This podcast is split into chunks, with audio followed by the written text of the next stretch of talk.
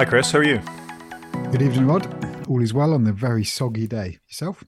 Yeah, very similar. All your snow gone? We didn't really get any snow, to be fair. It was never really here. It it lasted for about an hour, I think. We had a reasonable amount. I got it's my, my daughter is seventeen. She doesn't remember snow ever falling in Swansea, so this was a big deal. Wow. Okay, I didn't realise that. I mean, my my children are only nine and eleven, and they've had snow every few years, so they've they're certainly well aware of it. And I think we had we had we had quite a bit just before Christmas here, so where we where we couldn't drive on roads, whereas this time was largely uneventful.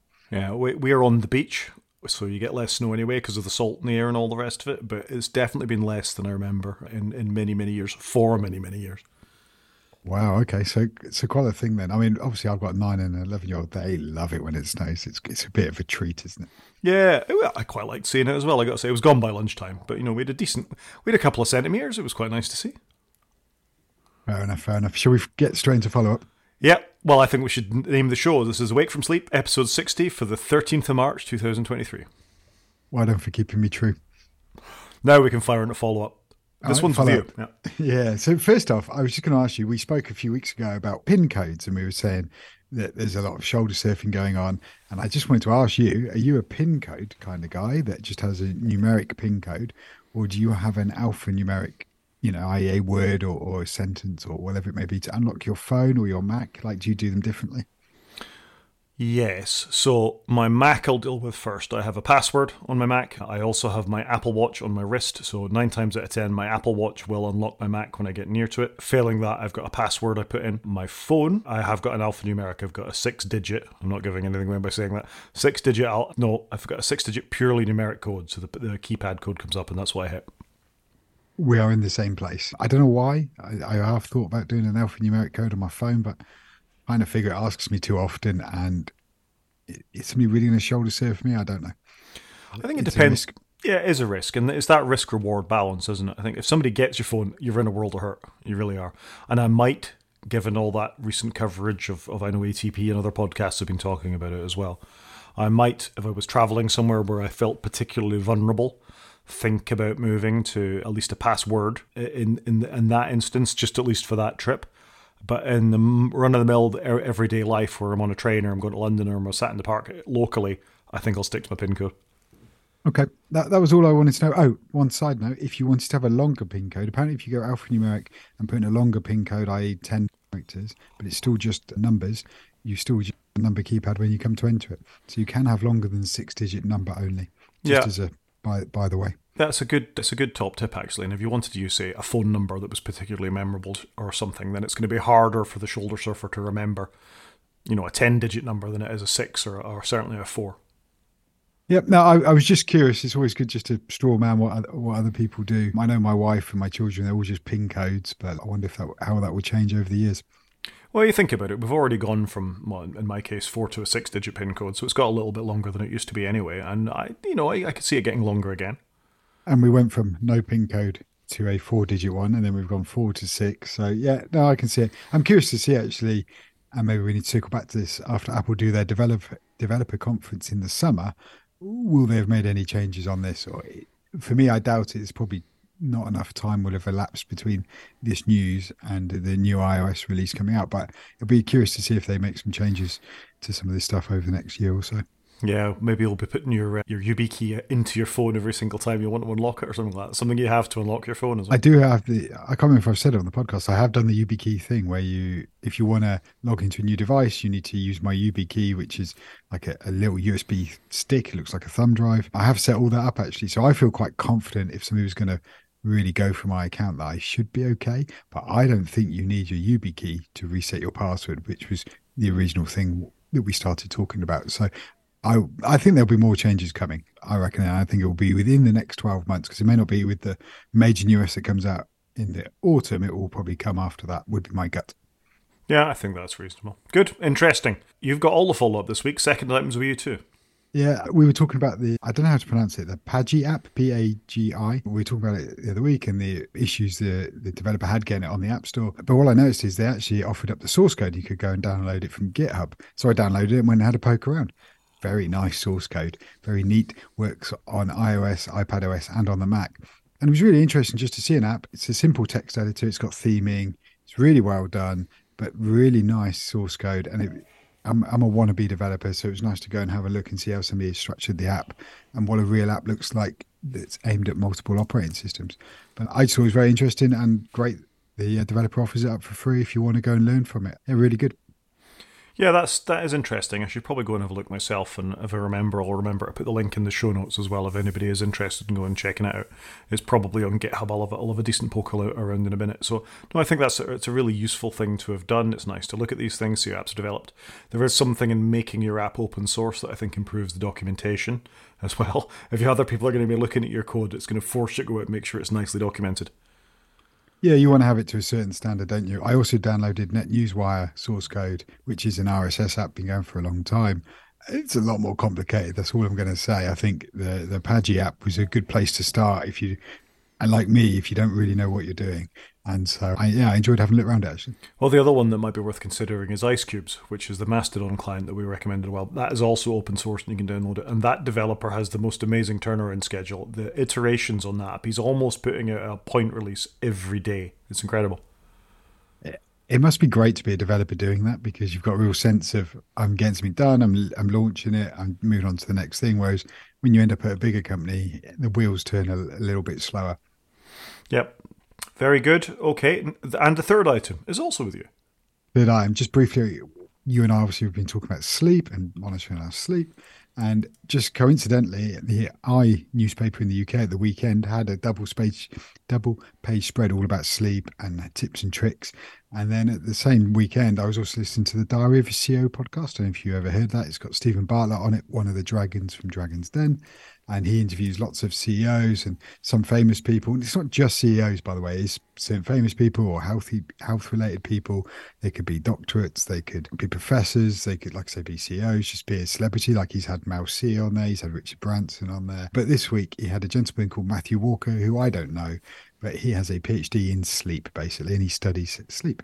But it just seemed very timely that you and I had spoken about sleep for the previous two weeks, and then here we are, both a newspaper and a podcast. We're also trying to, you know, trying to raise everybody's awareness of the importance of sleep and that it's not like a bank account; you can't pay it back six months later. So sleep's really important, and we should all get circa eight hours and make sure it's good to sleep and not be reading on your phone for half an hour and doom scrolling and and all, all of those things. So um, I quite enjoyed it, but just thought it was very timely. No, it is good considering what we've been talking about. I'll, I'll share an anecdote of a doctor I used to work with who was made to take early retirement. And he was a fairly senior doctor. He'd you know been a doctor since he what 23, 24 by the time he'd qualified. And he said he retired, and he says he slept more or less for six months.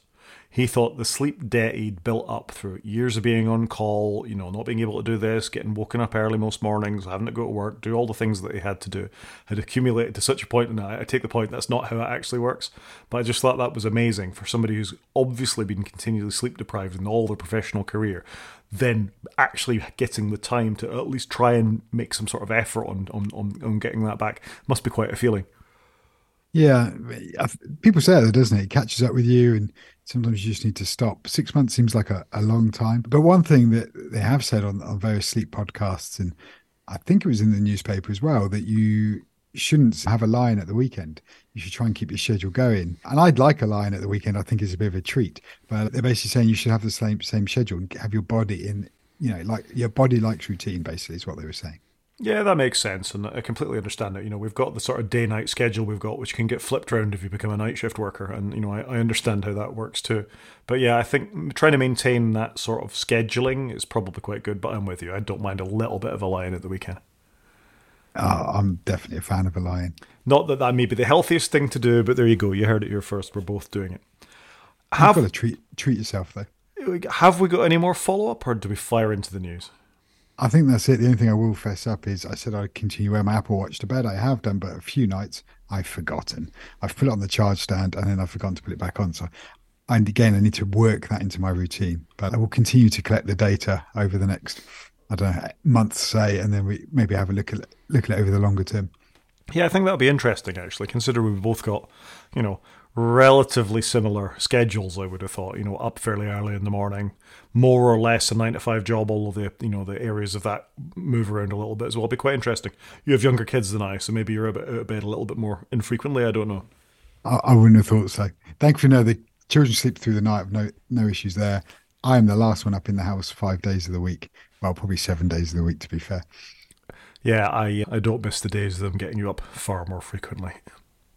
No, I'm happy that that is over. Okay, Moving. right into news. Into news. So, first story, we were talking about app projections with the Pagi, Pagi app a minute ago, and this is another one that I actually found really surprising. So, a company that you and I both know quite well, Panic, have had their game Untitled Goose Game rejected from the Mac App Store. And Untitled Goose Game was a bit of a hit actually when it came to PC a few years ago. Uh, it was a few years ago at this point, yeah. Really fun, lots of the idea being a goose and you go and being a nuisance. Not, no more than that, not being a nuisance in the town. And Apple rejected it not once, but twice, and then they gave up. And I just thought this was a fascinating story. Yeah, I, well, I think there's two things here. One, obviously, it's a game. It, it had lots of press attention at the time.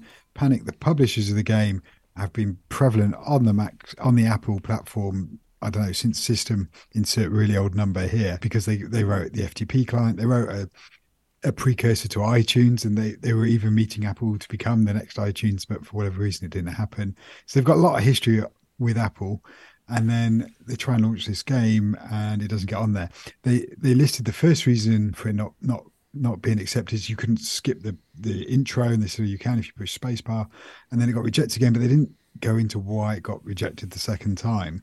But I guess though, if if they're going to complain about how you skip the credits in the game, you kind of struggle to get your games approved. And at a time when Apple really need to get some games on the Mac, it's really surprising that that, that they do this to that level. And yet they let scammy apps on, but they, they complain at a game developer for skipping credits. Yeah, and you know, with all the fallings out that they've had with Epic and others, you know, this was a game. It was the 2019 Game of the Year, apparently, with the Dice Game of the Year award. It's been out since 2019. Fantastic, well regarded, as you say, from a publisher that has a long and storied history of working with Apple get rejected twice without decent reasons, in, in my view. And then they go and they publish it on Steam in the Epic Store, one of Apple's rivals. And, you know, if you look today at Metacritic for Untitled Goose Game, you'll find it's got a Metascore of 81 with a user score of 7.5. So very highly rated, very highly thought of. And Apple have missed all that. Yeah, and Apple even went to great lengths to get Panic back on the App Store with Transmit when they were relaunching the Mac App Store. And yet they've seemed to have undone that goodwill by what feels like very, very minor quibbles. I don't know. It just still seems very poorly handled. Well, extremely poorly handled, and it just it shows how they really, really have got developer relations so badly wrong. It's not just the new people who are enthusiastic about the platform and come and using it, like Pagi that we've talked about, and, and Icecubes and others, but also established, long-running Mac developers.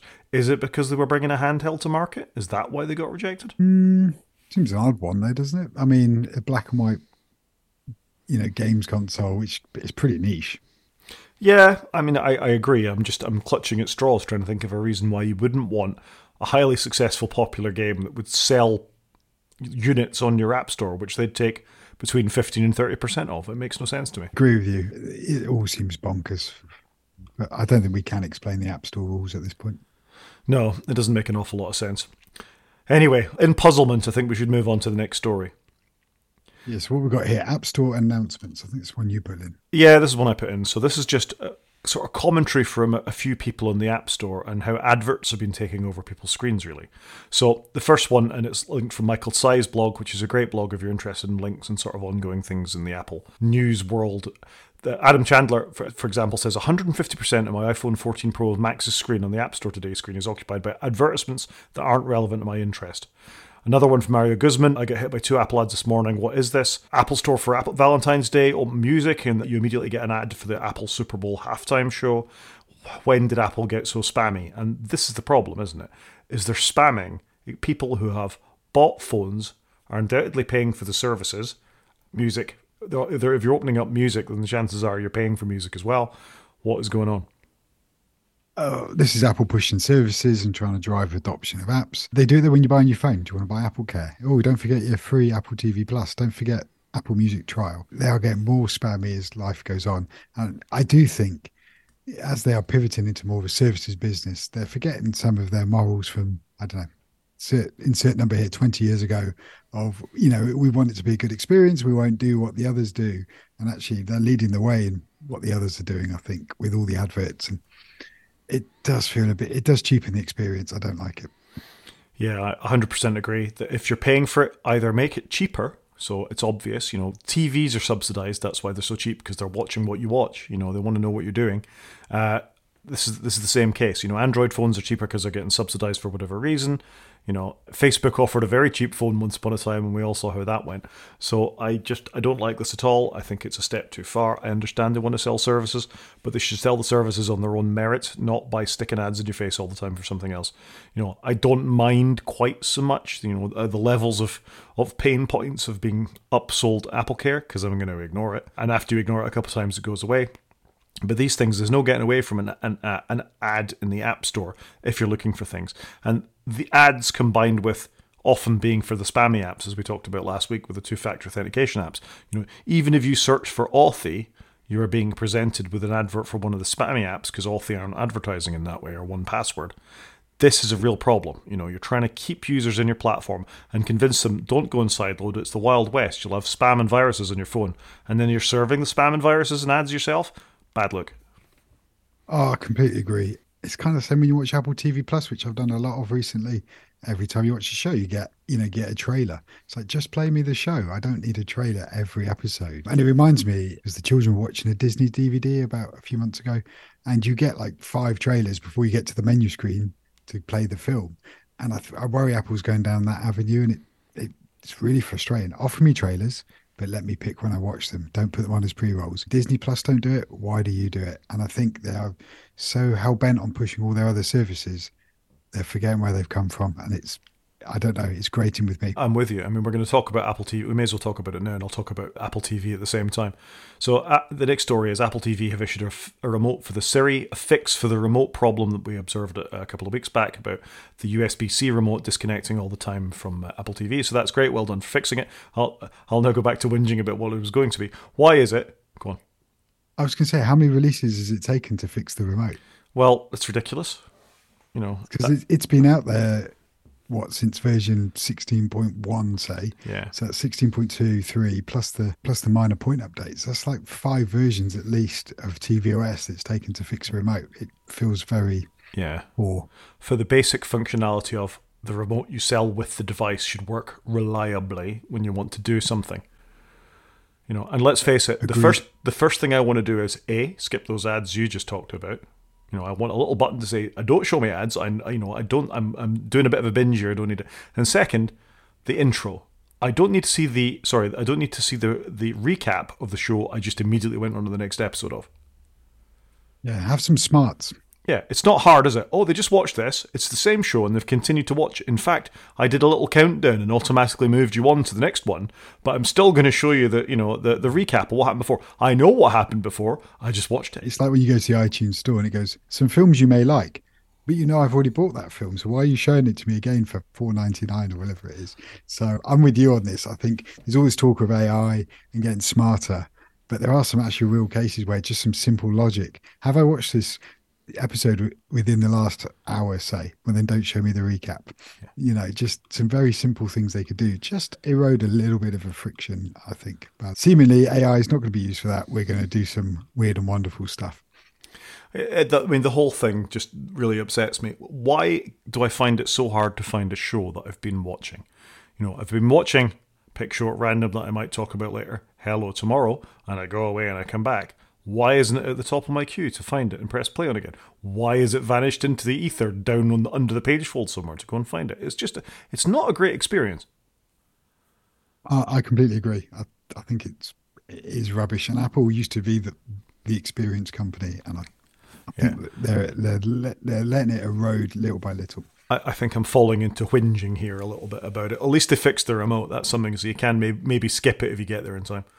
Did you buy a new Apple TV? You were talking about it at one point. I was talking about it. I'm uh, the more I think about it, the more I'm just going to stick on the Sonos route. The, re, I, the, my sort of thinking was I'd upgrade my Apple TV, I'd move some speakers around, and I'd, I'd run my HomePods through the Apple TV with the the EAC, not EAC, the eARC connection. But I'm quite happy with my Sonos speakers, and Sonos just dropped two new speaker forms in the last week as well, which one of which I'm quite interested in.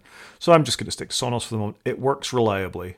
100% of the time, which I can't say about choosing to play music on my HomePods.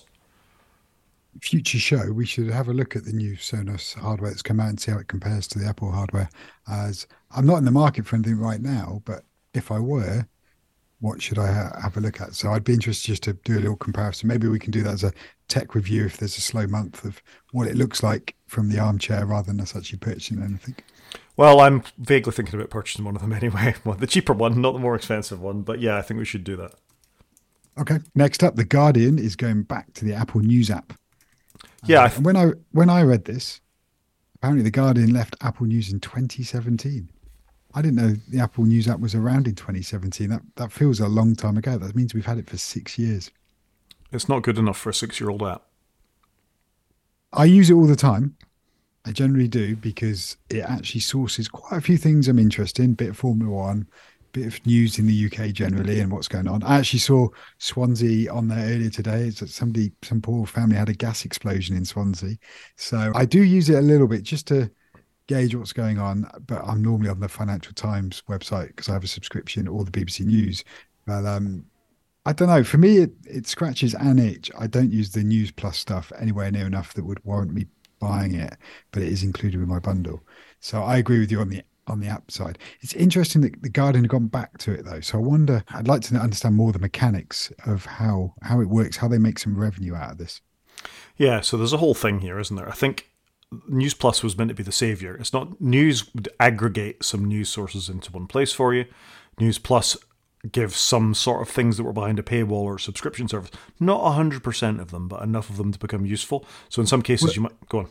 I know. I was going to say there's two things with News Plus, isn't there? There's one, it will give you some things that behind a paywall, paywall like the Times or the Guardian, for example, and then the other is it will give you magazines. I've got that right, haven't I? Yeah, you have got that right.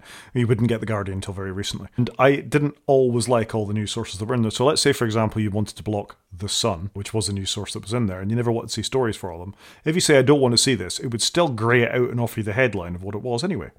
Yeah, that was rubbish because I did that with either the Mirror or the Sun or, or, something in the UK. I wasn't that fussed about, but you could still have it. Still took a big block of space. It's like, oh no, surely you want to put some you use your AI again and stick something clever in there that that, that should supplement it. But yeah, that's quite basic, isn't it? That's not even AI. That's a P list or, or a file going. Don't show that. You know, there's there's no smarts needed for that. Uh, I, I'm with you. I think I, I like bits of it. and I probably use it. I use it obviously way more than you I do dip in just just to get a read on what's going on. But I think it is just a disappointing experience. So this specific story, the Guardian coming back, I think is a reasonably big deal. Lots of news sources left Apple News because of the revenue sharing. I think so. As with all the things that Apple involve, a you get potentially a lot of eyeballs looking at what's going on you're the Guardian. You know, you've got a decent viewership, readership in the UK and certainly Canada and maybe Australia. I think there's there's offshoots of the Guardian that exist in other countries as well. So Apple have lots of phones. Their users have lots of money, as has been demonstrated. That many of them are likely to pay for Apple News Plus. Therefore, you might get your Guardian, Telegraph, Times, whatever the UK newspaper of choice that's in there, in there, and get a bit of revenue without having to go off and subscribe to the Guardian or the Times or the Sun or whatever it is in their online form. So I get the appeal, but obviously the the economics of it weren't right for the Guardian back in 2017. But something must have changed. Maybe they're getting a sweeter deal that Apple are actually trying to move News Plus forward, or something else has changed in the market. Maybe their own viewer numbers are dis- declining, and they see lots of News Plus people coming through, or Apple on phone, people on Apple phones coming through their website to get things. So this is quite interesting. I think, yeah, I think it is interesting. I'd love, like I say, to know more the mechanics behind it. I think that's what I'm missing here. But obviously, we're never going to be told that. And maybe Apple have reached out with a with a deal or something that's just for the Guardian to get them back on it. Who knows? I, I mean, I'm a happy Guardian subscriber in the Guardian app. It's slightly annoying every so often that it doesn't do the greatest job of realizing them. Like once a month, you need to go back in and remind it. No, no, I have paid my you know my Apple upgrade, my Apple in-app purchase fee to do this, and it renews, and then it goes away quite happily and does it. But it's a good app, works really well. I do consume quite a lot of my news there. We've talked before about balance. I do look at other news sites as well. But yeah, interesting. Uh, interesting that the Guardian forget that you have subscribed. The Financial Times is very much like that, but that's through their website. It just the app, the app's okay. It's not fantastic. The website is very good, but it's still annoying. You still get ads even though you're a subscriber, which drives me around the twist. Yeah, yeah. We're, I mean, we're back to where we were a minute ago with being adverts for things you're already watching on a service or reading on a service. You know, this this isn't joined up. Uh, agreed. One thing I do pay to remove ads on is Channel 4, and that's fantastic. A friend was around and we were watching Taskmaster, and it and it went to, did the advert take, and then there was no ads, and we were straight back. And he goes, oh, "That's brilliant! it's like the best thing ever." I, am happy to pay Channel 4 a fiver a month to watch Taskmaster ad infinitum without ads, so I'm with you. I got it for Bake Off. That's also valid. My children like Bake Off. I have been told I need to watch Peep Show by a few people, so maybe I'll I'll go and have a look at that because I've never watched it. I saw like the first season at university, and I don't think I've seen the others. I think there's quite a few. Mm. We should probably move on. Agreed. So next story. Um, there's a very good rumor Apple are going to release a VR headset any day now. Well, WD, WWDC most likely. But this is interesting that Meta, who we've talked about on this podcast before through John Carmack, stepping back from them, and the state of the Oculus Quest Pro when it was announced for $1,500 and how rubbish it was, and I've posted videos about this, that they're dropping the prices of their VR headsets, Meta. I, I find this quite fascinating. I think this is genius. Quite expensive for Christmas drop them after Christmas, but before Apple make any noises. So, and they, have got to have somebody on the inside at Apple, surely, then that's feeding them information. So it does feel like whatever Apple are doing, there's a huge amount of smoke. And it was like this with the Apple Watch, if you remember, before they did the, the big reveal. And the big reveal for the Apple Watch was quite different in that they revealed it and then they you you couldn't purchase it say for six months if I remember correctly because they had to get all the approvals and everything. But rather than it leak, they wanted to get out in front of the messaging. So I wonder if this will be similar. But it's quite smart of Meta to do this. I do wonder though whether how much Meta is struggling because obviously they've let a lot of people go. It sounds like they've just thrown lots of bodies at Meta Quest and VR AR, but it doesn't sound like they've got a great plan. It, it reminds me a bit of Apple in their car. They just keep throwing people at it. Whereas I think that sometimes they just need to sit down and go, what are we actually doing here? I've not used a Meta Quest. I don't know if you have. Um, a few friends have them, but they rate them quite highly. But I don't know. I'm, I'm still mixed on whether I want AR in my life or VR in my life. I need to. I think I need to see something really compelling. And Gran Turismo Seven is probably the one thing that may get me over the line at the at the moment. And that's fair enough. I think if you've got that killer app, we've talked about this a few times now. If there's a killer app that they can say that's the thing I want it for, that's the that's the category I'm interested in. Great, but Meta seem to be struggling a little bit. This I, I hear the same sort of things as you. People that have Oculus Quest 2s or Meta Quest 2s as they are now really like them. They like the games. You know, it it, ser- it serves a purpose for them. At, what is it now? Four hundred and thirty dollars. So they've cut it, they've cut seventy dollars off the price of the cheaper one, and they've cut five hundred dollars off the price of the more expensive one It's instead of thousand dollars. But that seemed overpriced anyway, based on their reviews. I wouldn't buy either of these for the simple fact that no matter how good the hardware is, you need a Facebook or you need a Meta account to log in and make them work, and I've got no interest. Well, I'm with you. I've got zero interest. It's just not on my radar. Yeah, if they opened this up to, you know, as a PC gamer, being able to play Half Life VR or something like that, or, or, or on the PlayStation, PlayStation at Gran Turismo VR, then it actually becomes more interesting. It's a really high quality headset. You can play all the games you want to do. It's cross compatible with PC, with Macs, with PlayStations or Xboxes. You could watch, sit on a flight and watch something on a massive screen. Oh, now you now you've got my attention a little bit, and I might pay more than four hundred and thirty dollars or whatever the equivalent pound value would be for more comfortable, longer battery life, better resolution screens. You know, you could kind of see a market beginning to arrive for that if they do that. But this is too tied down to one platform that I want no part of. So yeah, it's too much for a narrow use case. I'd agree with that. So maybe we'll get the same thing when the Apple one comes out, and you and I go three thousand dollars for a headset that just shows me my Apple Music on a big screen, and I can maybe watch a movie on it. That might be too rich for our blood too. Well, from what we're hearing, it sounds like it's going to be restricted to developers only. I think so. It's going to be interesting to see how this one plays out. Yep, interesting. Anyway, always worth keeping an eye on the VR space at this point. I think. So next up, then, what do you think the top selling phone of 2022 is? I think it's probably going to be an iPhone. It's all well, I say it's all iPhones. The top 10, eight out of 10 are iPhones. Yeah, this is an amazing story. You think when you look at A, all the manufacturers that make Android phones, and B, the lack of iPhones there are to choose from, nominally speaking. There's only a few models compared to. I mean, Samsung probably make more phones altogether in the various ranges of things they do than Apple do. you know, every year. If you think of Galaxy S20 pick a year, S22, S22 Ultra, S22 Pro, A13s, A14s, you know, all the various things that they've got within that, that sort of category in Android from the very, very lowest end. And I, that's not even including the Flip and the Fold and all the other ones that they've got as well. Whereas Apple, you know, what have you got? 13, 13 Pro, 13 Pro Max. They, they make far more phones. So it's amazing to me that Apple managed to dominate in this way. Yeah, and they well, like I said, dominated eight out of ten. So in 2022, the top selling iPhone was the iPhone 13 with non-pro, which probably makes sense. It was out for nine out of the 12 months, and probably a good price point, especially in countries like ours where the, the iPhone 14 was more expensive. The iPhone 14 came in seventh, so it's quite quite an interesting mix. The Pro Maxes are quite high in second and third, which I thought was interesting. That's for both the 13 and the 14. The iPhone 14 Plus is nowhere on this list, which isn't a shock because it did come out very late last year. And the iPhone 14 Pro that I've got is in eighth which I thought might be high because I've seen quite a few of them, but then I guess I'm largely in tech circles. So no big shock there. But no, very interesting that the iPhone 13 said that the cheapest iPhone 13 they did really, and then the two pro and then it's Pro Maxes. So you got you got the two ends of the spectrum in the in the top few there. So yeah, very interesting, I thought. It is interesting. I got a couple of questions about this. So this is from a company called Counterpoint Research, who I don't know an awful lot about. I presume there's some sort of watcher of iPhones or phone sales in probably America. And the second thing is I'm looking at the percentages in the list, and it doesn't add up to 100%. We're seeing the top 10, isn't it? So there must be a lot of fragmentation behind it. Yeah, uh, I concur with you. It barely adds up to anything. That's what I mean. Is that the, the best seller is the iPhone 13 with five percent of sales but the 10 on list is 1.1%. So what is making up the other, you know, 70 plus percent, 80 plus percent of this chart? A lot of Android fragmentation. It's it's it's I mean it's it's good news for Apple that they're as dominant as they are having 8 out of 10 phones. But uh, it does it's fascinating. You know, 70 plus 80 plus percent of the market is uncharted here. It's incredible. I completely agree anyway, interesting story and, and unsurprising to us, I don't think, that Apple have that sort of dominance in a richer countries list of phones for sale. I'd like to see something similar for I don't know Brazil or India.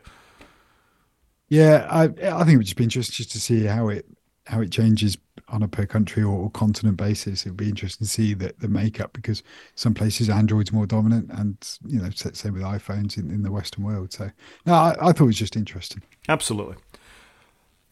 Which links nicely on to what the age of the people that use these devices. So the second link here is split out by iPhone, iPad, and Mac and then what demographic are are the percentage of people using those devices? So you're 18 to 24 25 to 34 35 to 44 45 to 54 55 to 65 or over 65 and are using a mac an ipad and an iphone. And what i found quite interesting in this is they're largely the same so it doesn't matter whether you're using an iphone an ipad or a mac and let's just i'm going to just pick on the i ipad but because it's largely in the middle so you if you're 18 to 24 22% of those people are using, you know, an iPhone, an iPad, or a Mac.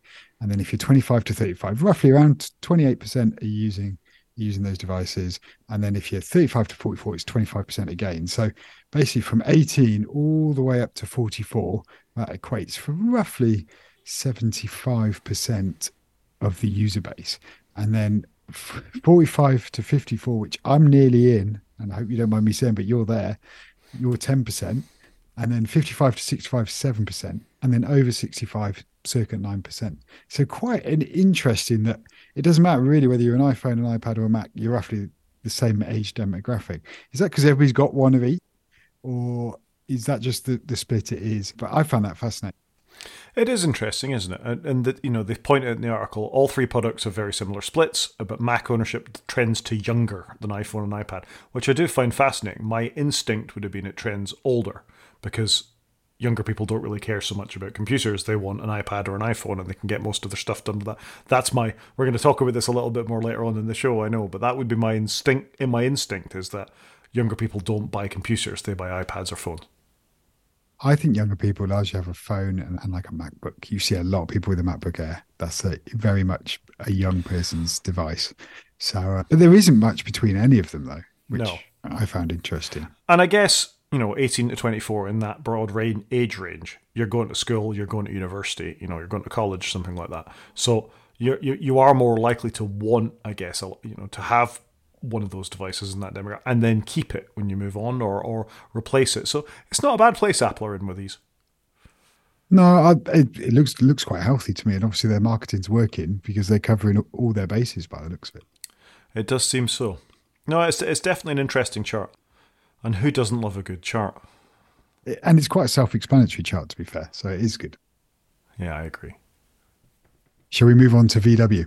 Let's move on to VW. This could be quite a quick thing, I guess. What have we got to say about VW?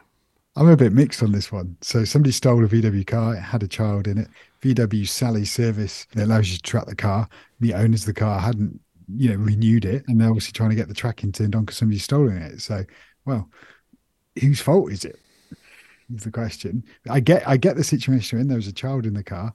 Somebody's stolen it, but they've not paid the service on it. So you can kind of see where VW are at. Anyway, the upshot is VW are now going to give this service to a bunch of VW owners for free as a way to say sorry. They should have just you know done the tracking for them which i don't disagree with but it makes it really tricky if you're trying to upsell something and somebody hasn't bought it and it's a typical one you phone the service desk and the person on the end is going computer says no you haven't got it yeah but my child's in my car can you track it you've got the tech you know because you literally offer all the money how much money do i pay just just sign me up right now yeah, this is it's a compl- it's not a complicated story, but you can you oh, you're right though. You can see both sides. Why was the child left in the car?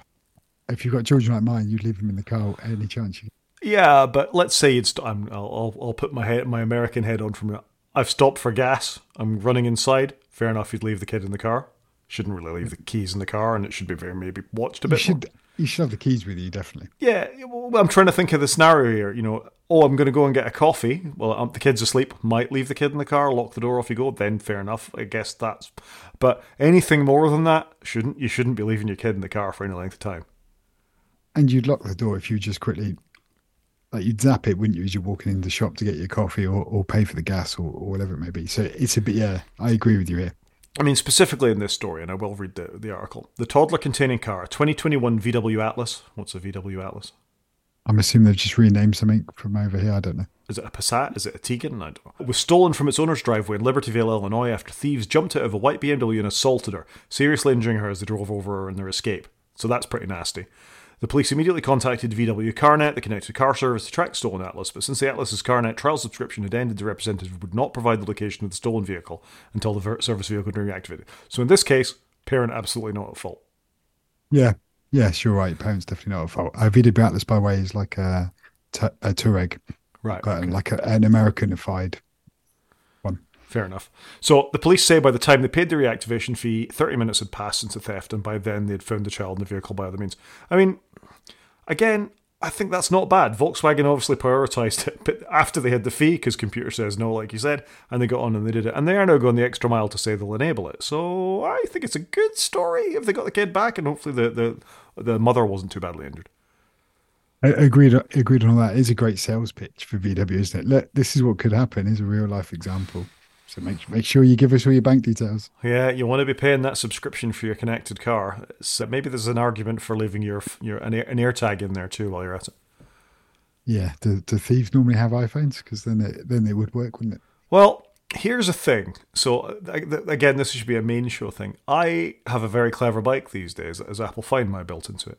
I, I leave it in my building, not outside, chained to a, a railing somewhere in my building, and even in my slightly quiet post COVID pandemic status, I'd say an Apple device walks past it every sort of 20 minutes or so. Because whenever I've looked on Find My to make sure it's still in the building, I do get a little notification to say last seen 60 minutes ago, and it wasn't me.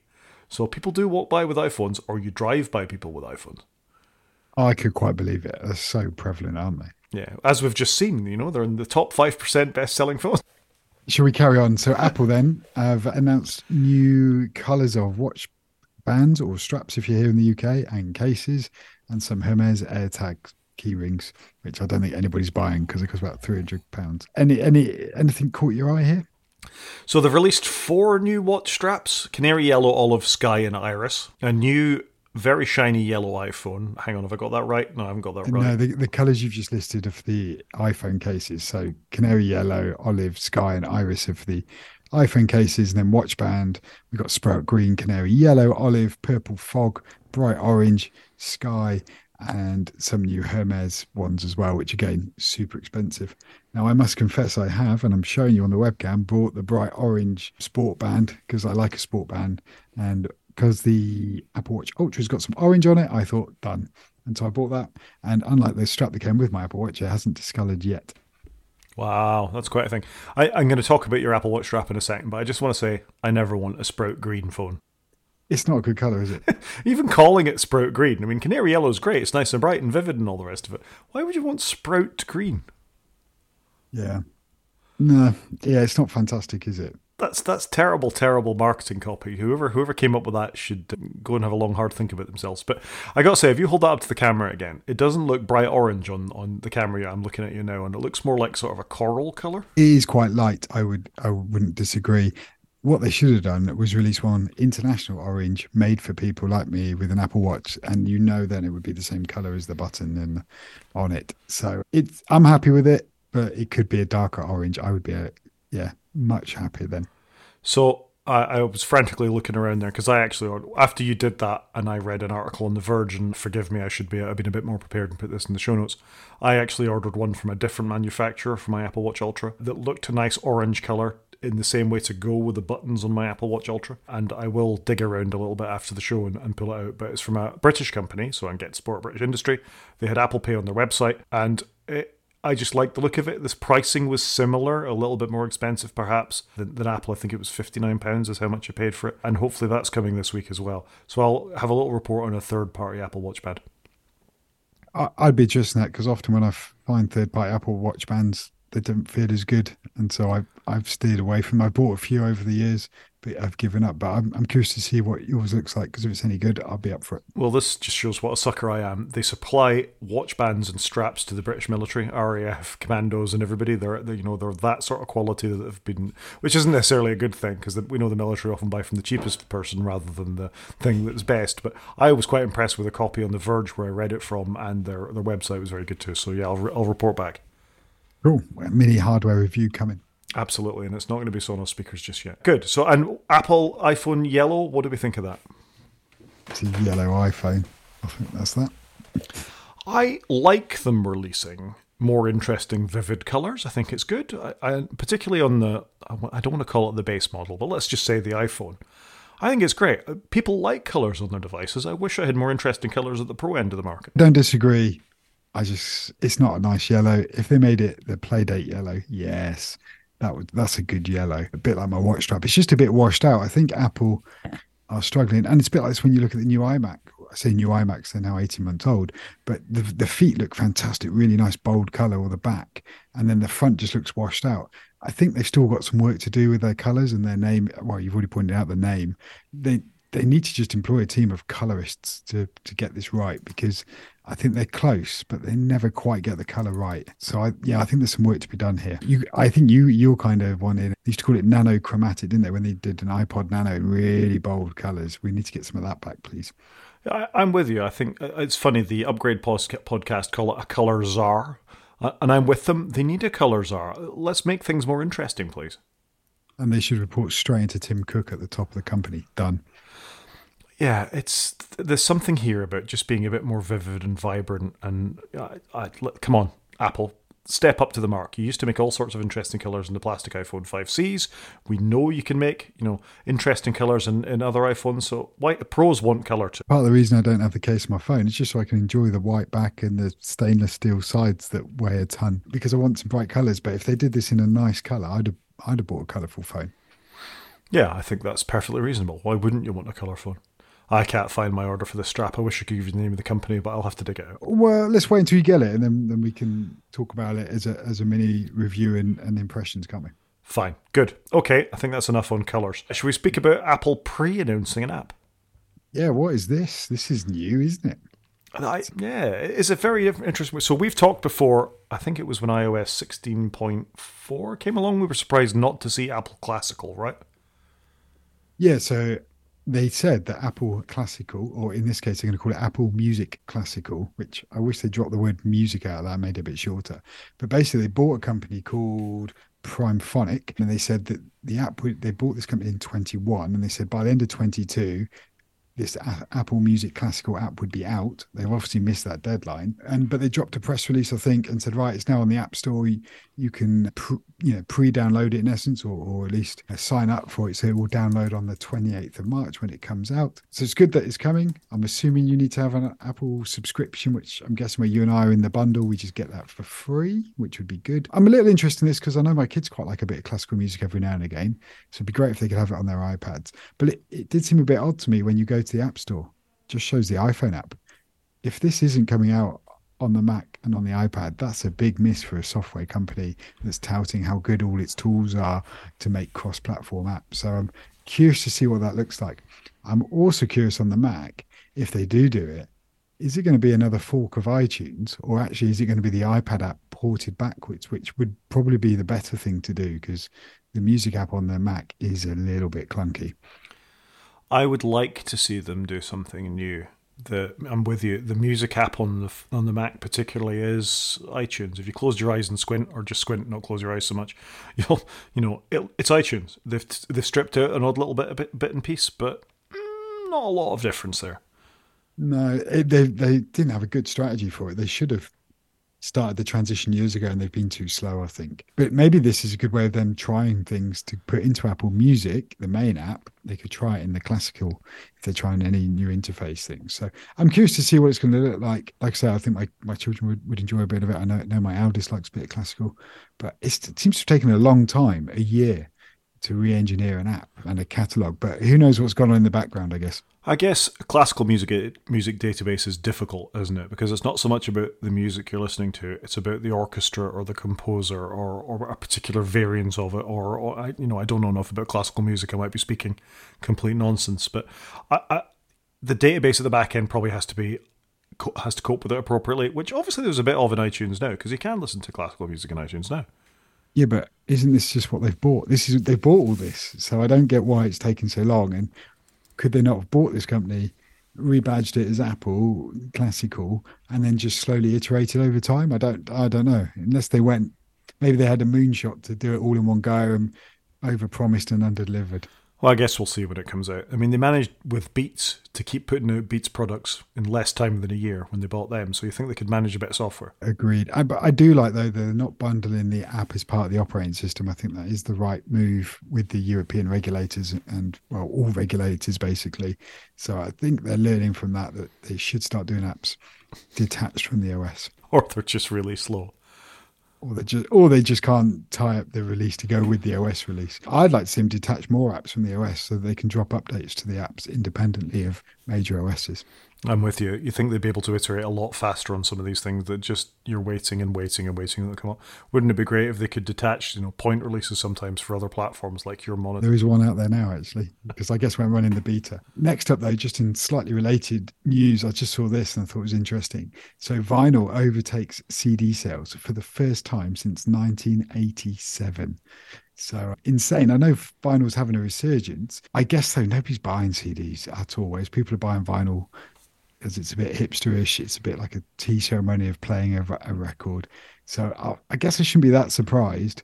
But wow, that's all I'm going to say. I, it wouldn't even dawn on me to buy any any physical media. But there you go. Well, here's the thing: both of my children have got record players. You've you've got trendy kids. she did. One of them didn't take it with her at university, but it's still in her room. And they're quite big, though, aren't they? I, I don't know. I, I find this so peculiar. I mean, I wasn't a child. I know you say I'm old, and I am old. I wasn't a child of the of the record generation. Tapes were the thing when I was growing up. You know, you recorded things off the radio, or you bought a tape, or you you fast forwarded through through things. In fact, my Commodore 64 came with a tape drive. You know, we might talk about tapes in a little bit. As did Spectrums, as did the computers at the time. Tapes were the source of all these things, and CDs were such a leap forward to me that I could just press a button and have that quality and skip on to the next track without hearing as it sort of spilled forward through it.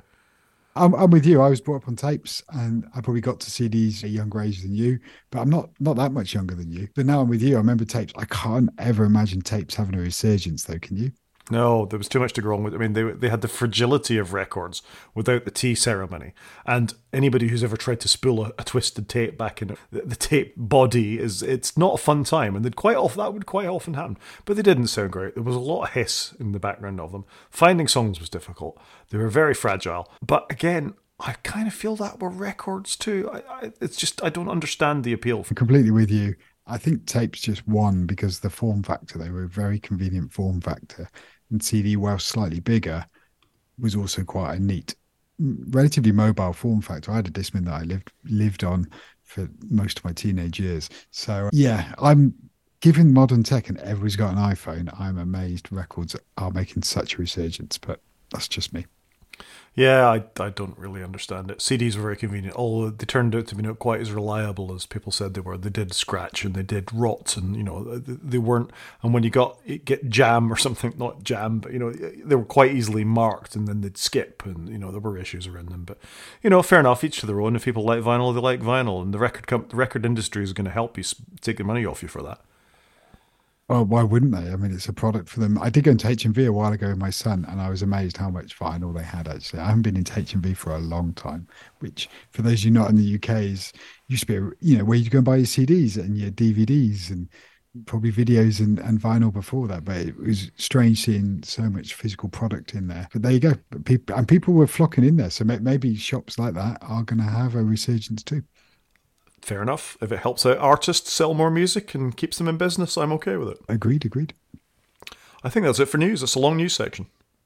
Yeah, we had a lot, a lot this week. It's been quite a busy week though for sort of a few, few bit of Apple things, bit, bit, bit else going on in, in, in the general tech sphere. So uh, I, I, I quite enjoyed this week. It was nice for it not to be so quiet. Very good. Moving on, media. Media. So I've, I've actually watched Spiller Media. So we've got a couple of things coming here. So I've been on Apple TV Plus quite a bit. So I watched Liaison, the first three episodes. This is it. Well, it's subtitled, so uh, good portions of it in French and in English. And it's got Eva Green in it, who, if you remember James Bond Casino Royale, she, she was the, the Bond girl in that. It's okay. Like it, it's quite a good story. Some of the for me, some of the acting's a bit a bit dubious in places, but I'm actually quite enjoying it. And it's nice to have some some subtitles, you know, have have some have French in there, set in England as well.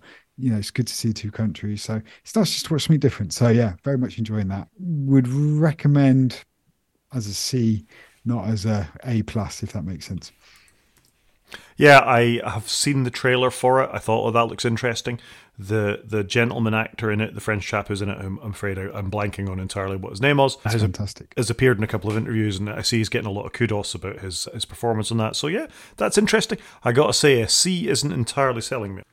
I think it's okay. That's kind of it. You know, it's just not fantastic. His name is Vincent Cassel. I think I pronounced that correctly. I saw him in Public Enemy Number One, which was another French film, and there was there was two films around a notorious criminal. He was fantastic in that. I think he's very good. I'm just disappointed with with some of the rest of it, but yeah, would, would recommend. Fair enough. I did see a trailer for a new Chris O'Dowd show that's coming to Apple TV Plus called The Big Door Prize. Did you see this? Nope. So I like Chris O'Dowd an awful lot. I've got time from him ever since the IT Crowd. I quite enjoyed him as the as the romantic lead in Bridesmaids as well. He, he's made some of that transition to Hollywood, but obviously not all the way in. And the Big Door Show just looks interesting to me. An Apple TV series. He plays a teacher, still an Irish teacher, because obviously I don't think he's going to try that American accent out particularly. But just looked interesting. You know, a, a machine appears in a town that can forecast what the life you should have had, what your expertise was. Good little trailer. I think I'll give it a chance when it comes along. I'm amazed Apple haven't pushed this trailer upon me, given all the Apple TV Plus I've been watching. But there you go. There you go. And occasionally I can find something that's coming as well, which you know you're normally more up on your Apple TV Plus than I am. Yeah, I think I've I don't know I've had a real binge on it lately. So in, in related news, I've also just been watching the morning show series two. I watched series one really enjoyed it and that was one of their flagship shows when they launched apple tv plus but for some reason i don't know why i just hadn't got around to watching the morning show but actually really enjoying it and the production quality is fantastic the sets the quality of the the, the picture the sound they've spent a lot of money on it, you can tell. But actually, really good. It's got Jennifer Aniston in it and Reese Witherspoon, but it's also got Billy Crudup, and he plays a fantastic media executive boss. And he's just he's just the right kind of person for that role. He's he's so good in it. So I'm really enjoying it. Would would definitely recommend. Fair enough. Good. Yep. I managed two episodes of the morning show, the first season of. I agree with you. It looked very shiny and all the rest of it. It didn't appeal to me in any way, shape, manner, or form, so I give up. I don't know why it appeals to me. Genuinely, I wouldn't think it'd be in my wheelhouse, but for some reason, it seems to have stuck. So I'm enjoying it a little bit. What is interesting actually with series two is it is set back in February, March time, 2020, and they're reporting on the pandemic breaking out and stuff. And it's a bit weird seeing it back then when we all thought, oh, what's all this around? Yeah, there's nothing really going on. And then obviously lockdowns then ensue and, and so on and so forth. So it's quite interesting seeing that unfold three years later because I think I've given it enough time to, to get over it myself. Fair enough. Good. I, I don't think I'll be circling back around, but I'm glad you're enjoying it. Is it higher than a C? I think the acting is much better. I'd probably give it a B. Fair enough. Okay. Ted Lasso. But, but talking of A's, Ted Lasso is coming out. So just to remind us everybody, on, on Wednesday, Ted Lasso is coming out. I'm super excited. I've actually gone back and watched season one. I love it. I, this is definitely an A for me. It's a fantastic show. And I'm really looking forward to season three. I'm actually going on a management course on Wednesday, Thursday, and Friday this week. And part of me was thinking, could they just let us watch Ted Lasso instead? Because it is about leadership and management, isn't it? And getting the best out of people. And there are some good life lessons in it, I think. So I'd rather just watch that. But I'm, I'm genuinely looking forward to it. I'm with you. Ted Lasso series one is an A plus. I think Ted Lasso series two is a B minus, though. I'm not going. I'm not going to say I agree with you. I was just thinking for a moment. And look, they've got a hard act to follow. Whatever they bring out on series three is going to be a hard push to beat season one. To be fair, I genuinely enjoyed series two. They did have a couple more off episodes, so I would agree with you. If we were being completely fair, I would, I would stick with what you said. Yeah, fair enough. Thank you. I'm looking forward to it. I've read two entirely contrary reviews. The Guardian said the, they'd seen the first three episodes and they should hate it and be cynical and not like it, but absolutely loved it. it you know, it, it put them back in their happy place again. And then I've seen another one saying it fails to hit the heights. So that's fine. That leaves me exactly where I'll make my own judgment about it and not be led by the media. So I'm quite looking forward to it too. I, I have enjoyed Ted Lasso enough that I'll give him another chance. Jason Sudeikis is great in it. All the characters are phenomenal in it. I, you know, and he. Uh, the one thing I liked in one of the reviews was that he's quite a dull sort of caricature of what you'd want a leader to be. He says all the right things, he does all the right things, etc., etc., and that really lets everybody else's stories shine and his place in them. And I actually quite like that. He is just this wonderful, warm, motivational force, but that lets you bring these other really interesting stories to the fore, and I quite like that for it. Yeah, he's the glue, isn't he? He's yeah. the glue for the whole thing. Purposely, I haven't read anything because I don't want to know. I just, I'd like just to see it and make my own mind up. Is where I'm at. Fair enough. So, speaking of one that I went off and watched myself, is based on what you'd said last time, Hello Tomorrow, that I thought was quite an interesting sort of premise. Certainly from the trailer I'd seen, I like some of the actors in it. Billy Crudup that you've mentioned, and Hank Azaria is in it as well, uh, as well as Alison Pill, who is someone who I, have I've liked from Picard and other things. I think she's been better than a lot of the shows she's been in, frankly. And I hate to say it, but I think that may be the case again. You're not keen? Well, I watched two episodes, and it's not a bad show, but it's also not a good show. And and in a world where we've got far more interesting TV to be watching, I don't think it's worth my time. Uh, that is the big problem now, isn't it? There's so much TV out there to watch that you don't want to waste time on something. You, it's not like you're you're filling the hours because there's nothing to go to flip the channel over to. I think it's a C. I'd put it in the same bag is liaison for me. I think it, has got some good qualities. I like the concept of the world they're in. I'm curious to see how series one's or season one's going to play out because I think I'm on about episode five, so I'm a bit more invested than you. But it isn't. It isn't as good as I thought it was going to be. The, the, I think the trailer oversold it. Yeah, and again, I like everybody in it. It looks fantastic, but I struggle slightly with the lack of explanation of what's going on. One of the reasons I like For All Mankind is that alt history thing. You can see where it what the trigger is that's different from our world. Russians got there first. Trigger's a different space race. There's a bunch of robots in this, and there's some rockets and stuff, but and hover cars. I don't know. Do they explain that? Nope.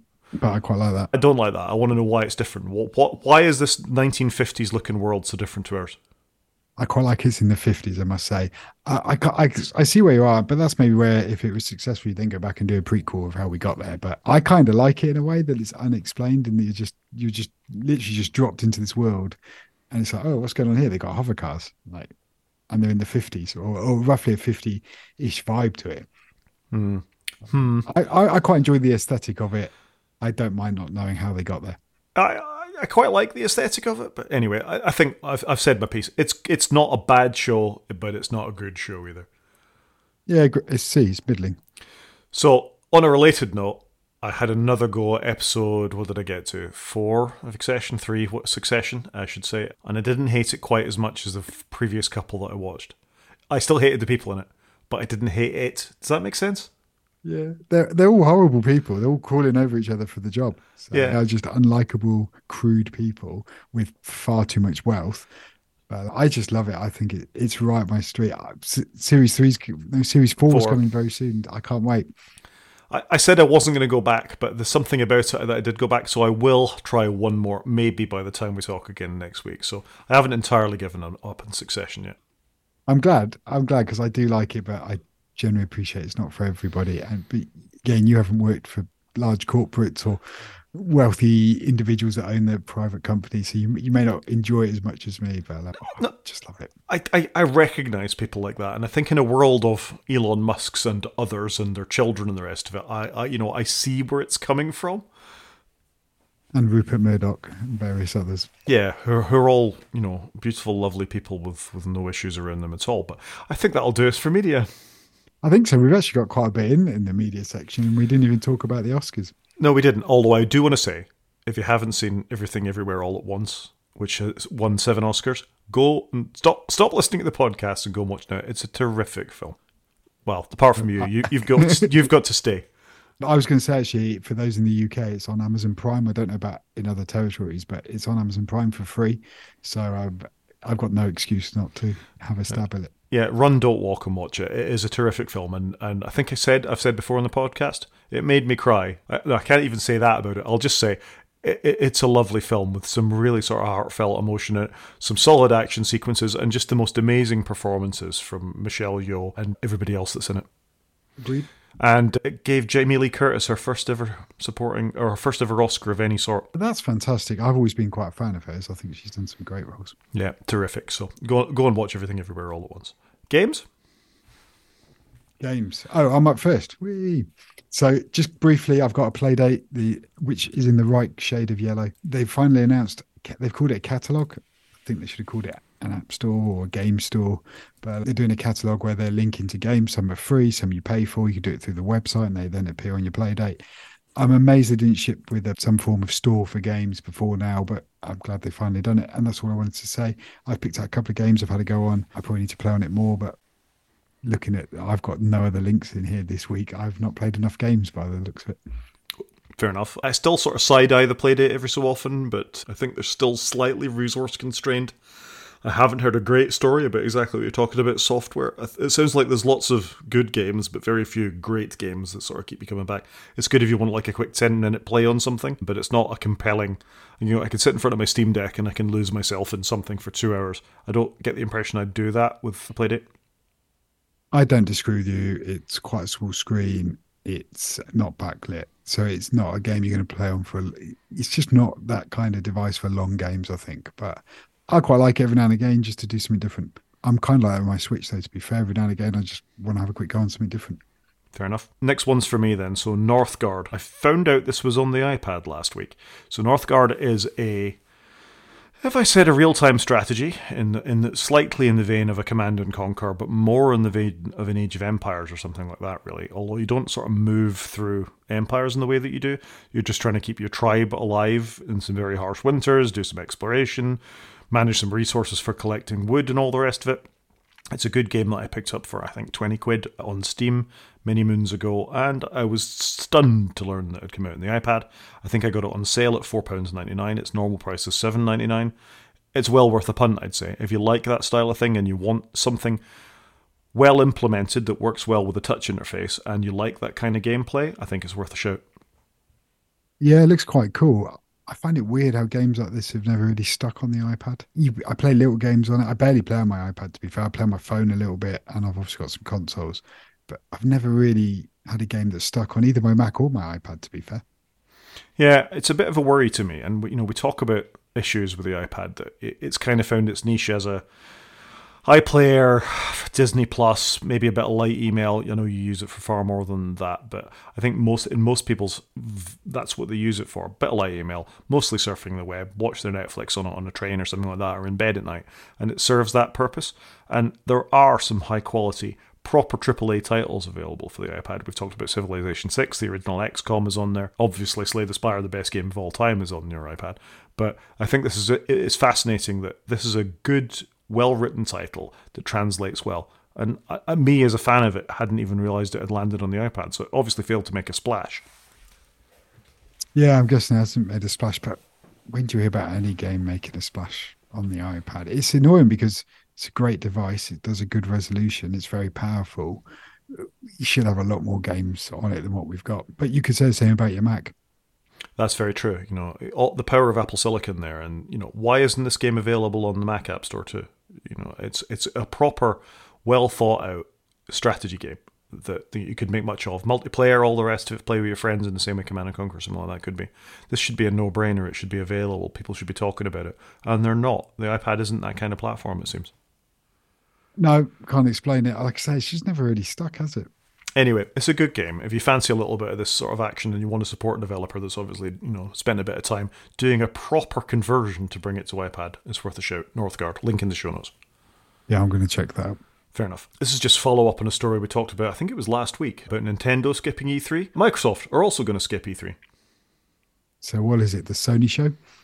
I suspect Sony might drop out as well. Uh, it's I don't know what E3 is becoming because of the big hardware manufacturer going. It's a bit of an odd one for a hardware manufacturer, isn't it? You're going to buy a console. Anybody who wanted an Xbox desperately will already have one, and the same for PlayStation 5 and the same for Nintendo Switch. So it becomes a showcase of software. And we know the problems Microsoft's having with software and the purchase of Activision Blizzard, so. But I'm guessing that they're all big enough now. They can just do their own shows, you know, like Apple, whoever, Microsoft, Google, they all do their own things on their own timetables. So why why march to somebody else's beat? I guess. And real time follow up: Sony haven't attended E3 since 2019. Oh, so they're not going then, are they? No. So who's going? Big game publishers, maybe that aren't big enough to pull a crowd. I don't know. I mean, you reflect on this and the way the market for the convention has gone, and I think even you know, Apple pulled out of Macworld Expo how long ago at this point? They were big enough, they didn't need it. I think Nintendo can make an announcement, they don't need it. Sony and Microsoft don't need it. I, who is a publisher that needs it? Electronic Arts for sale. Yeah, I was amazed looking on their website how few games they've got coming soon and recently out. Like it's literally like nothing. Yeah, I don't know what's happened there. Well, they're struggling. They're obviously up for sale. I mean, I found it interesting that the PlayStation game of the month this month is uh, Battlefield 2142. Terrific AAA title. Didn't come out that long ago. I spent 60 quid in it, I think, on Steam to have it. But there you go. You can download the base version for nothing if you're a PlayStation Plus customer. Wow. And you should, because it's been patched so much now, it's actually a lot of fun. it's been patched, you can now play it. It's almost a year on, it's now a playable game.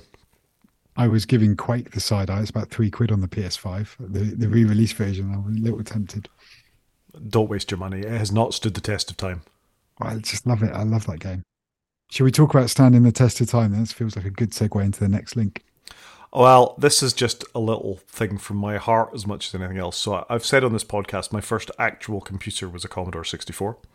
And I found this link to the Internet Archive. And on the Internet Archive is a complete archive of all the tapes, speaking of tapes, that were available for the Commodore 64. 2,025 games are available on this website and you can actually emulate every last one of them on the website. You don't need to download a C64 emulator. If you were to click on one and then click on the sort of power button in the middle of it when you click onto it, you can fire up a Commodore 64 in your web browser and play this game. I just think that's incredible. That's kind of cool. I clicked on The Goonies, one of the best films ever. I had no idea what the game's like. My brother used to have a Commodore 64. I might have to send him this.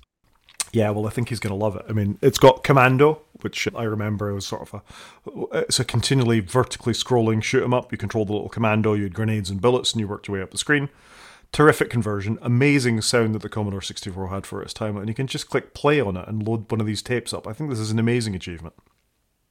Yeah, and I love they got a picture of the tape. Like that's just fantastic, isn't it? it very fair play. What a very nicely done site. Really cool. Yeah, I mean they've taken it to heart, haven't they? They've got they've, they've got scans of the inlays, scans of the tape itself, of the way that it used to look at. They've got. I mean, I'm I'm scrolling through the list, and the number of games they've got. You know, Living Daylights, Rambo Three, Turrican was a huge game back in the day. Summer Games, 1943. Summer Games. I I spent so many hours playing that game. California Games. This is just terrific. Jet Set Willy. Yeah, some absolute classics here, and I think you'd be crazy not to at least go. If you've got any sort of fondness for that era of computing, or just want to see what an eight-bit game looked like, have a look. This is a proper labour of love, isn't it? It's quite cool. Yeah, I was really impressed with it. I think it's worth putting in there. It certainly belongs in our game section. Yeah, no, it's fantastic. Yeah, so a, li- a little hint into my. It, it made me smile finding this. I got to say. No, it does look cool. Should we Cool. go on to the main show? Main show. So the, the, we've got two stories that I don't think we'll spend a huge amount of time on because one of them we've talked about for for a while anyway. And this is just an observation from me that you and I have talked about this about how young people get off my lawn and their tolerance for technology that we just accept sort of day in day out. So apparently, this is a story in the Guardian that Gen Z workers. Uh, I say Z deliberately. I know I'm British and I should say Gen Z, but Gen Z workers face workplace shame for not knowing how things like scanners and big laser printers and things like that work. And I just wondered if this sort of fit your experience as somebody who has to probably work with more people who are less familiar in this technology. And I certainly get this ourselves with students coming in and, uh, you know, as master students trying to make sense of what we've got in the office. What's your take on this? Can we not just take a moment to appreciate how we've segued from Commodore Tape Archive to Gen Z workers? I think that's fantastic. Only we could have done that. I'm impressed, actually. I hadn't made that connection. Well spotted. It just made me smile. Sorry. Look, I think this is quite interesting. So I work in IT for you know a medium-sized corporate company where we've got people of all ages and demographics and abilities, whether it's with IT or, or with anything. And I thought this was really interesting because, and I've actually included a couple of other articles, which is largely leaning into how the Gen Z, it Gen Z, Gen Z? I don't like saying Z, it doesn't feel right to me, but how they want to get back in the office, you know, and I thought that I was trying to include a bit of context around this. So you, you've got the younger generation wanting to be in the office more. I think the older, I can say the older generation, but the people that have been in the office for the last 10, 15 years are a lot happier to be working from home and to be home based more of the week than less of the week, if that makes sense. Whereas I think the younger part of the workforce now want to be in the office and experience what office culture is like the banter, the getting to know people, the culture. And then obviously it's interesting though that whilst they want to be in the office, they're not as au fait with using some of the systems, the the apps like your Excels of this world, and then big one about using you know technology like the printers i guess and and so on and so forth because that's things that they just haven't encountered in scanning and doing mail merge and and all of those things whereas the uh, the the slightly older generation of office workers that are happy to be at home are very au fait with all this tech that's been in offices for 20 years plus because they, they've used it day in day out for a long time i just i just thought it was really There's interesting a whole mess of stuff here, though, isn't there? I mean, I don't think I'd never want to suggest that the, uh, the next generation or several generations on from me at this point, perhaps, are, are lazy or they don't want to get to work, which a lot of these articles are sort of poking towards, aren't they? That there's an entitlement to this generation that, you know, they do, they want to work less, they don't want to experience burnout, they want to do all these things that, you know, office workers and other workers in all industries have experienced for years. So I don't think it's that. I just wonder it's about workplace culture as much as anything else. That there's always been a you know, you've you got to walk the walk to work here. You've got to be, you know, sent to the you know the stores for a long stand. You've got to learn to you got to smack the laser printer twice in this place in order for it to work, or load this thing up for it to happen. There's always been a certain amount of that in the workplace, and I I don't think it's wrong that the incoming workers want better conditions. They want more, uh, you know, things to work in a in a better, more intuitive way than they used to. That's not an unreasonable expectation, but there's a gap there, isn't there, between the way people are used to working and how we've all got on with working in our offices over these years, and, and what people have become used to through growing up with iPads and Chromebooks and all these things that may be a little more intuitive to use. Yeah, I'd agree with that. And I, th- I think what's what the first article is saying is the Gen Z are struggling to use your big office printers. They they- they're just not used to that that that world. But yeah, if you give them a, a modern device to use, that they'll be they'll be using it a lot quicker. They can set up a website. They can you know they're more FA with the app side of things. I just found it quite interesting. Like I say, is yeah, they want to be in the office more, but and they probably do want to get used to that culture because otherwise you're going to have a whole demographic of people that have barely had been in an office. And you can see it now. A lot of big, bigger businesses are going, actually, no, we do want you back in the office more than we want you working from home. So I do think that the tables are turning as we find the right balance post pandemic of what should and shouldn't we be doing. I guess as a country, or maybe as it's, it's probably bigger than that, isn't it? But we're certainly seeing it in bubbles in our organization where they want everybody in the office five days a week. And so well, I don't think that's the right balance, but I don't think being at home five days a week is the right balance. And I think it's important for people to be in to have that office interaction. But like you say, part of being in, and if you're an apprentice or if you're maybe a graduate or or you you know you're just quite young and you've just joined a company, you need to understand the cultural pieces. Getting on with others is obviously a big part of working in an office, but also how do you do your job? How do you use the equipment there? And I don't know. I, I, do wonder actually how many of my own team have never used a printer, and we work in the IT team. Have they ever printed anything off? Well, I, am I'm, I'm curious on this one. Well, there you go. There's, there's there's your experiment from when you're back from your course. Is to, can you use the laser printer? I mean, part of this is it's good to question established mores in a workplace. You know, do you need to be printing that? You know, that's this is a genuine thing. You know, when I started working in the NHS on the IT side of things, you know, there were managers that would print every email, and I bet there's still managers out there that do that. You're talking to the guy who runs the IT budget. I question everybody that uses the printer, and why? Why do we have so many? Can we have less printers? But no, I'm just I'm uh, I'm I'm curious actually to ask my own team of circa 80 people how many people have used a printer in the last six months and see how many hands up I get. Yeah, it's interesting. And I think it's the kind of thing you want to keep an eye on that, yeah, workplace cultures exist for a reason. Workplace workplace cultures can occasionally be quite toxic, you know, particularly in I would have thought construction, mechanics, you know, supplies, you know, trucking things that I would stereotype, you know, rightly or wrongly, you know, workers into. University also has its own particular culture, which could be considered, you know, maybe not always the most progressive in some ways. You know, the uh, cultural norms exist for a reason, and they should be challenged. And I think this is a good thing in a way that you have got incoming workers, you know, who who are struggling, and maybe that we should take a look at our, our practices and the ways of working, and and try and improve things for all of us. Because it's not just Gen Z, Gen Z that are, would be struggling with this. Chances are, you know, Bob, who's been in the country thirty years, actually struggled with this at the beginning as well, and you know, we should be thinking about that.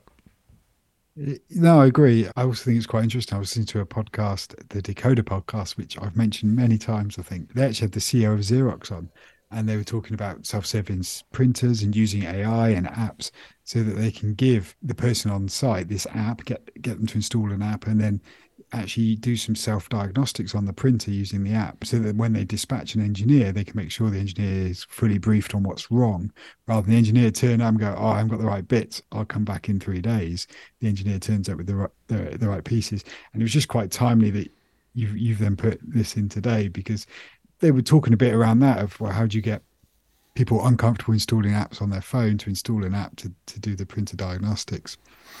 Yeah, it's an interesting topic, and I think it's one we want to keep an eye on and come back to. I don't want to spend too much time tonight talking about it, but I genuinely think it's interesting about workplace culture, particularly in the pandemic, uh, and new workers coming in, students or apprentices or whatever they are, and how they react to these tools that we become so. We, you and I, and others of our, of our, of our piece and in the positions we are, have become so sort of normalized to you. Yeah, and I think a lot of companies have seen it you know, uh, last year predominantly of people would just leave their job and join another company because the, the pay is better. It doesn't matter what the culture's like because I'm just sat at home in my shed, at my dining room table, in my bedroom, whatever it may be. And actually, the culture is irrelevant. And actually, I think companies are realizing now that they do need to stand out and they've got to carry on doing the culture, have a nice office to go to because people do want to be in the office and do want that culture. They don't just want to be a minion working from home doing that. And they do want companies to have differentiators. Yeah, and I'm worried we're going to go long on this, but I've I've had a thought about people who retire and what they do miss is the social aspect of work. You know that, that that is such a critical part of what you do. You don't just do your job; you're with your team. You're with you, you know you're with people who've struggled for the same thing that you have a lot of the time. And I think that is a huge thing to lose because just you know how many pe- older people lose you know potentially a, a, a, loved one or a family member or something like that but they're actually losing their their culture of how they've how they've lived their lives and it's work is such a huge part of your life for the last 20 30 40 years however long you've been doing it it's just a thought i agree with you because you have friends you you know what makes each other tick. You you know that that person likes a cup of tea, and you can have a laugh and a joke. And then suddenly you retire, and you you don't see those twenty people anymore. You just see your partner, or you maybe you're on your own. So, yeah, I think retiring it can be scary for some. You can see why people maybe carry on working for longer, not just because they need the money, but because they actually enjoy it, and it is it's their life, it's their culture. Yeah. Interesting. Good. That's that was a useful discussion. I think that's that's worth thinking about. The second thing I wanted to talk about, and I don't think we'll go very long with this. I just think it's an acute observation that I kind of want to report back, and I also think this might cause us to lose our clean tag on this podcast. So I apologise in advance if there's any young children listening. Please cover their ears just for the next thirty seconds while I read this out. So this comes from Cory Doctorow, who is a renowned blogger and open source advocate and represented the Electronic Frontier Foundation for many, many years. Talked about him on this podcast before in relation to the framework laptop. He likes open source everything. And he's coined this term about the decay process for online platforms, cover your kids' ears, to which he refers to as enshittification. And I'll read the quote in its entirety. First, he writes, they are good to their users, these are the online platforms. Then they abuse their users to make things better for their business customers. Finally, they abuse those business customers to claw back all the value for themselves. And you could think that's quite profound. That cycle of, you know, create the users by being good to them, abuse the users by making things better for everybody else on the platform, their businesses, and finally abuse those business customers to get the, the value back for themselves. And think of the way we've just talked about Apple and services and things appearing. And I think this cover your kids' ears again, enshittification is really quite a profound statement. This is like the three stages of, of, of a service in essence. Yeah, I mean the example that the, the Guardian article gives, not not his own thing. He talks about TikTok primarily. Cory Doctorow in his own article is try shopping for the best multimeter on Amazon. Once a buy a word for an efficient online experience, you're immediately confronted by your sponsored results, i.e., the ones the vendor has paid Amazon to highlight. Once upon a time, Facebook and Twitter showed you stuff from your friends and followers. Now you get a torrent of things that the platform's algorithms algorithms think might increase your engagement. The, like I say, the more you think about this, you, the more you see it going on everywhere. Yeah, I don't disagree. Isn't it? It's all about getting yeah, your nice big juicy market, getting all your advertisers, and then milking everybody for what they're worth. That's that is a business model because everybody's challenged to deliver growth. Yeah. You know, you've got your captive market, and that's us Apple users in our walled garden. We're a captive market. It's not easy to transfer to something else, and actually, transferring to something else is just the same thing again. Do you think this term will be coined and be entered into the Oxford English Dictionary? Well, I kind of hope it does because it's it, it coins very well the process that goes on, and once you're aware of this sort of three steps, and you step step back and you look cynically at almost every tech platform, they all do it from Microsoft to Amazon to Apple to Google to Meta to pick pick one. They're they're somewhere in this. You know, let's look at Twitter. You know, they're somewhere in this cycle, and it's quite again, it's a cute commentary and observation that I can get behind. Do you think we'd have a resurgence of, you know, 20 years from now, Apple going, you know what, we're going to remove all the ads, we're going to have a premium experience, and that's going to be our, our thing that sets us apart from the competition, you know, that we're going to hang our hat on? Or do you think it's just going to get worse? I think they have an opportunity to do so, but the problem is, and not to get too socialist about the whole thing, capitalism. This makes money. You need to be responsible to your shareholders. You need to do these steps at the moment. That's how you get the value. That's what you're going to do. Yeah, and if you take it away, what do you replace it with? Because you're going to have a hole in your spreadsheet. Yeah, and that's a problem. If you think of the Apple results that we report on so diligently here, you know, every time there's a problem with that, they don't hit a forecast, the share price falls, and somebody gets held up for that. Yeah, yeah, no, you're right. I've, I, I do see it. Like, yeah, I don't know what to say on it to be honest, because I think this guy's hit it on the head. No, I, I, agree, and you know, I, I quite like the phrase "the inexorable degradation of our online environment" and our passive, sullen acceptance of that. It's just food for thought. Quite strong. It's quite strong words, isn't it? It, it, it is, but uh, you know, as somebody, Cory cares about you know the freedom on the internet because he sees the internet grew because of freedom. You know, you had the researchers from the original DARPA project that, that released it. You have people like Tim Berners Lee that made HTML and, and, and web servers open source. All the open thing, source things that have been built on that and how these closed platforms make use of these open ideals to actually build their little walled gardens. So you can understand why he's so bitter about the whole thing, and that bitterness comes over in his writing and in this article. But it's hard to argue with it really because you see it repeating itself. I do struggle a bit though with the Guardian's website when there's so many adverts on it. I, I, I can't disagree. And even as a Guardian subscriber, I had one popped up. So, you know, enshittification is a thing that's happening here everywhere. It's just strangely steeped in irony, isn't it? Especially after his the second paragraph, there's a big ad- advertisement block, and it's, it's the timing like it could scarcely be any better. Yeah. Anyway, that's your food for thought for the week, and I'd be interested if listeners have any opinions on this to sort of put back into us to talk over further in further episodes. But a thought-provoking article. We've got a bit of a yeah, thought provoking main show today. We have. I think we'll we'll finish up pretty quickly. I think because we're going long. So we don't have a listener question this week, so I will fire straight into my app of the week, which I'm worried I've talked about before in this podcast, but I think it's so good it's worth mentioning again. So it's called Rectangle at rectangleapp.com, and all it does is it pops a little extra functionality into your Mac's user space where it will let you do some of the things that Windows and Linux users are used to. On a Mac, if you want to split screen an app, that's relatively easy. You click and hold the green icon, and it will let you put something on the left and then it'll let you put something on the right, and that's as far as it goes. In Windows, if you drag things to one side of the screen, it will give you a grey outline of where that window is going to be. Is it going to take up a third of the screen? Is it going to take up half the screen? Dominate the top half? Whatever. This will let you do that for Macs. You have a lot more control about where Windows will auto snap to, and it won't just get a 50% side by side view, which is particularly ridiculous if you've got a big widescreen. So it's a very efficient use of your time. It's not a tiling manager, a tiling window manager, which I'm still fairly keen to try someday. I think you can do a lot with tiling window managers, but this is very flexible. It gives you a lot more stuff going on with your windows and a lot of window management. It's not very expensive to get the pro version of it. And if you if you're coming from Windows or just want a little more control over where your windows go on the screen, I think Rectangle's a good shout. Oh, yeah, looks interesting. I was just having a look around the developer's website. That person has written a lot of utility apps. They all look quite cool. I quite like the style of the icons as well. Looks really good. Yeah, it's well thought out. I quite like it, and it's worked. It's been bulletproof for me. It hasn't gone wrong, and I can do a lot more things with it, which I quite like. I have you know, gradually fallen in some of the ways Windows has done things. Mm, the Mac window environment isn't 100% great all the time, and this just sort of improves it a little bit at the time. Yeah, and you know what? I was with somebody using Windows 11 the other day, and the way you could just drag the window and then you could pick how you want your windows tiled, it was like, how does my iPad not do that? It just looked fantastic. So I do think they've got some great ideas. Yeah, and it's not bad to copy them sometime. Apple, you know, you can you could look over the other side and go, actually, that's done better than what we've done up to now. Because Stage Manager ain't it.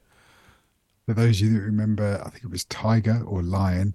They uh, Apple ran the the tagline at the developers conference Redmond, which is where Microsoft are based. Start your photocopiers now, i.e., copy everything we're doing. I think Apple could do some the other way. To be fair, agree. That's my app of the week. Okay, so I got something different for thing of the week this week. I thought long and hard about this, and actually I've gone with a new album that's come out.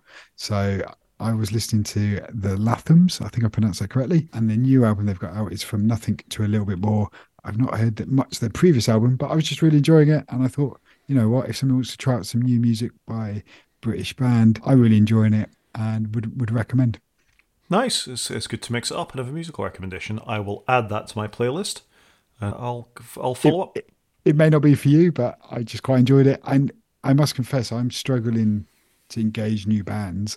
I listen to new releases from bands that I've listened to in my in my library, but I find it hard to get some new bands that I enjoy. So I was tr- trying just to branch out a little bit. I'm I'm going to make us longer. I'm just going to say I found a YouTube clip of a guy who did 80 guitar intros in chronological order. So from Robert Johnson in 1946 or 1951, all the way through to the Arctic Monkeys, I think. From memory, one after the other guitar intros. It is a phenomenal thing, and I made a, an Apple playlist based on it. I was so impressed.